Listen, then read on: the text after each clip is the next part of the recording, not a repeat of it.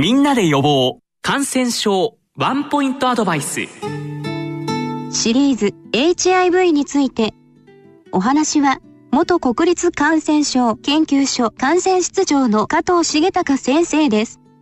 加藤先生、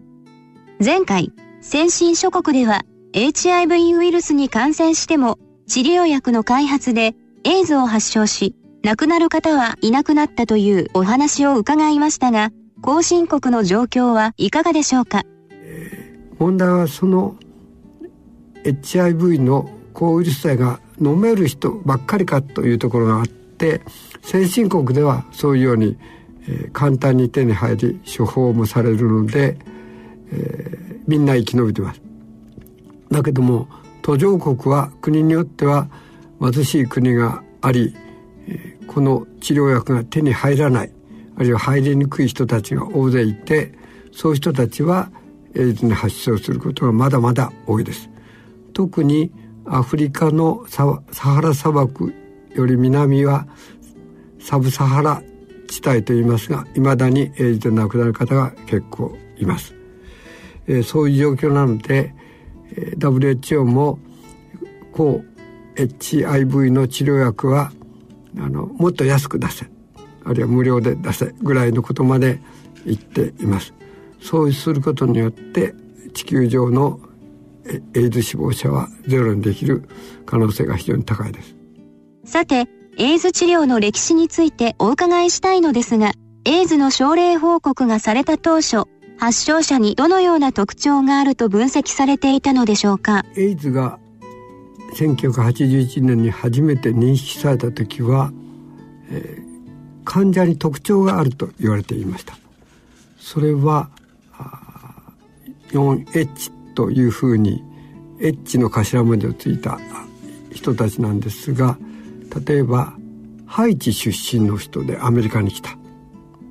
それからホモセクシュアリティつまり今風に言えば同性愛あるいは男性の場合はゲイと言いますがそういう人に多かった。それからヘモフィリアと言いますが血液病患者に多かった。あとヘロインのエッジでつまり麻薬常習者ということですね。で非常に特殊な集団で起きていると思われていました。そしてそういう患者たちの疫学といいますか特徴を調べていくうちに分かったことがいくつかあります。ヘモフィリアと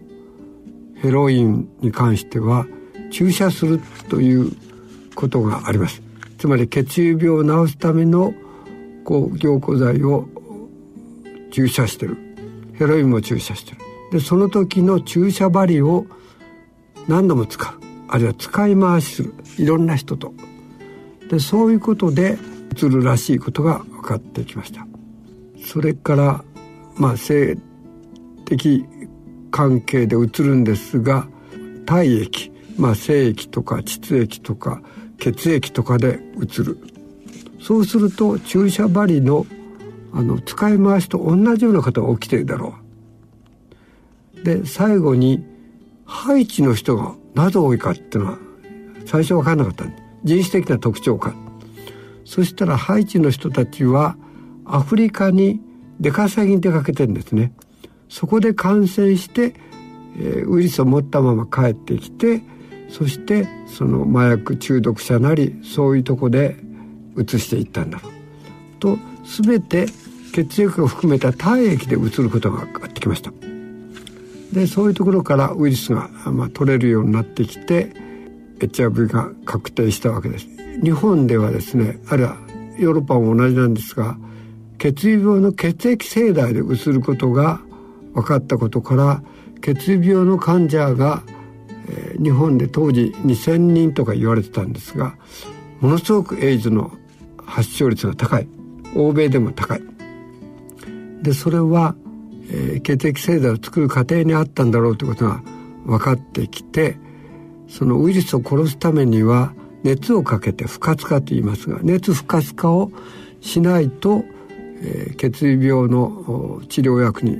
予防薬に使ってはいけないということが分かってきました。でその時に、えー、なぜその血液製剤にそういうことが起きるかというと売血、えー、血を打って、えー、その人からの中にあった HIV が、えー、残っていて、えー、注射で広がるということが分かったわけですが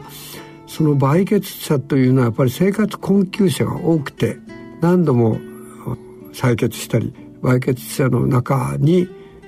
何パーセントか程度の人が HIV 持ってたわけです。でそれを混ぜて製剤作るんで一人でも、えー、HIV を持ってる人の血液がまだったら製剤には全部ウイルスが入るわけです。